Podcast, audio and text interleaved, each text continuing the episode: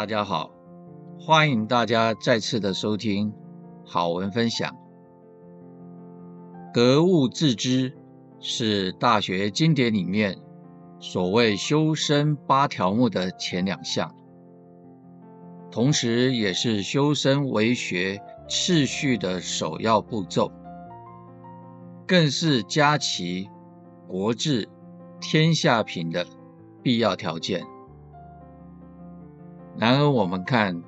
从古至今，历经了许多朝代的更迭，科技文明日益昌盛，为何世界仍然处于战火不断、极端气候造成世界各地许多的灾情？请问这是天灾吗？亦或是人祸所造成的呢？俗话说，人不照天理，天不照甲子。老天爷给人类良好的生存环境，但是人类却为了自己的私欲，而不断的破坏地球的生态环境，导致我们目前的气候已经找不到小时候那种四季分明的感受了。我们看战争及极端气候所造成许多生命及财产的损失，各国的物价上扬，经济的动荡不安，导致人民的生活痛苦指数也跟着上扬。这些难道都是天灾吗？相信大家都会明白，这些都是人类的私欲所造成的。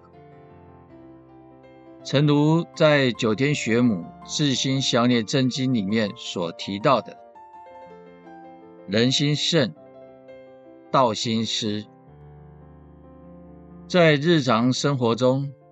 人为了满足自己的私欲所产生的起心动念，就如同乌云当空，遮蔽了太阳，让太阳的阳光无法照耀大地。所以格物致知，其目的就是要让我们时时刻刻扫除心中的乌云，让本性的光辉如同太阳的阳光透亮出来，照耀大地，照耀在你我之间、物我之间，让所有的人都能感受到阳光的温暖，让内心永远保持心正意诚的状态。而这些让我们心念有所偏执的乌云，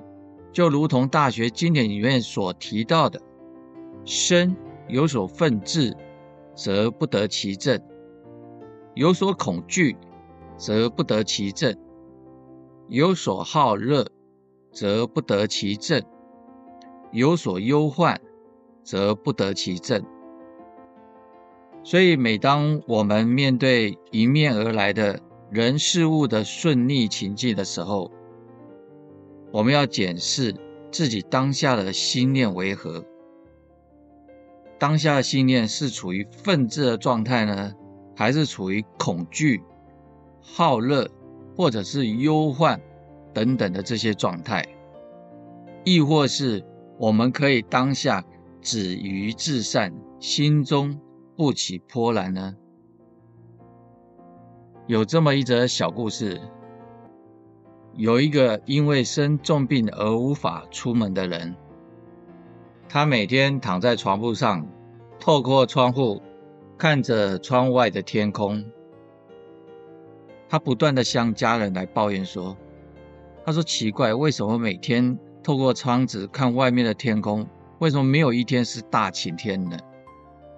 为什么天空每天看上去总是感觉是灰蒙蒙的？为什么他看不到湛蓝的天空呢？为什么？为什么？为什么？巴拉巴拉，一直抱怨了好几个月。有一天，他的朋友来看望他的时候，这个病人呢，同时又向朋友抱怨起来了。于是，他这位细心的朋友拿了一块抹布，把病人家的窗户玻璃上的污渍尘垢慢慢的把它擦掉，很细心的把它擦掉了，然后就跟这个病人说，他说你看这下子天空看上去是不是就是湛蓝的呢？所以从以上的小故事我们可以明白一个道理，其实我们人的本性就如同湛蓝的天空一样，一直都在。而人之所以看不到，乃是因为自己的心境上有尘埃，有污垢，所以以至于蒙蔽了自己的本性，而看不到自己生命的本源，自己生命的光辉，本性的光辉也无法透亮出来。曾经听过一位睿智的长辈说过，现在的人喜新厌旧，对于古圣先贤大道的真理永远保持敬而远之的态度，反而对于我们现代的一些明文立养像是着魔的一样扒着不放，殊不知道魔同在自己的心中，一切都是自己的心念来决定我们人生的方向。当你一心在道，当下即在正道中；当你一心在魔，那么你当下就处于魔道当中。所谓一念佛，一念魔，都是自己一念的结果。俗话说，差之毫厘，失之千里。不要小看这一念之别，一念之别它无形中会影响自己人生的结局，还有我们的因果。所以古人为何强调君子一定要慎其独，不是没有道理的。慎其独，独是单独的独、啊、所以有人说人生就是一连串的选择题，无论你选择什么，就要承担选择的后果。诚如我们儒道书院王副院长在课堂里面有分享的，你让我让，交通顺畅；你挤我挤，交通拥挤。所以我们在日常生活中，我们无法决定外在的环境是否能够符合自己想要的结果，但是我们可以决定自己的内心是否能够以真诚来待人处事。我们用真诚来待人处事，这跟与环境是否对自己有利无关，与他人待我是否奉为上宾无关。就如同道德经所说的，善者无善之，不善者无亦善之，得善矣。所以格物致知的目的，就是要让我们二六时中回到大学之道，在明明德，那个明德之所在。那么我们要如何随时能够觉察觉知自己的起心动念，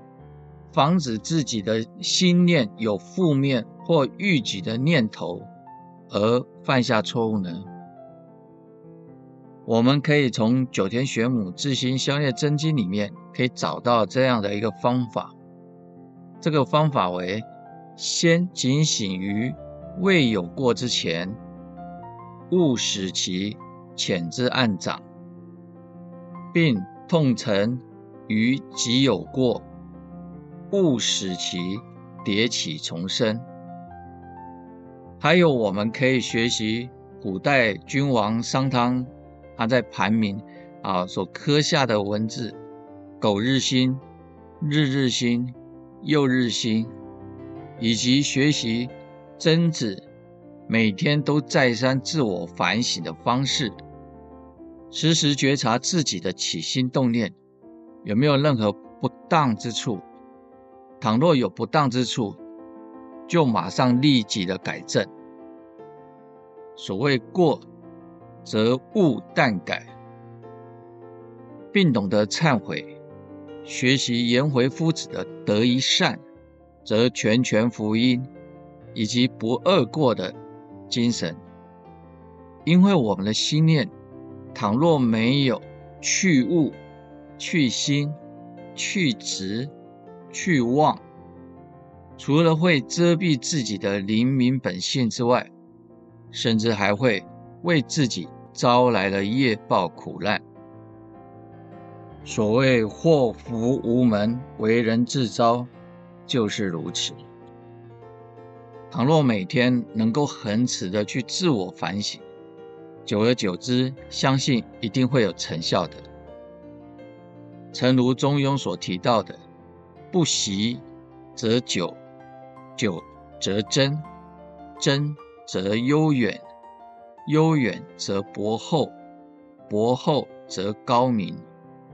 就如同孟子所说的，静其心，则人知其性。道德良知本性的光辉，自然而然就会透亮出来。这也是内心至诚的展现。倘若在日常生活中，我们待人处事的起心动念，皆能够以道德良知的本性作为出发点，那么有关于孟子所讲的恻隐、羞恶、持让、是非等这些事端之心，自然而然就会在日常生活中自我实现。一切的行为举止自然就会符合中道智慧。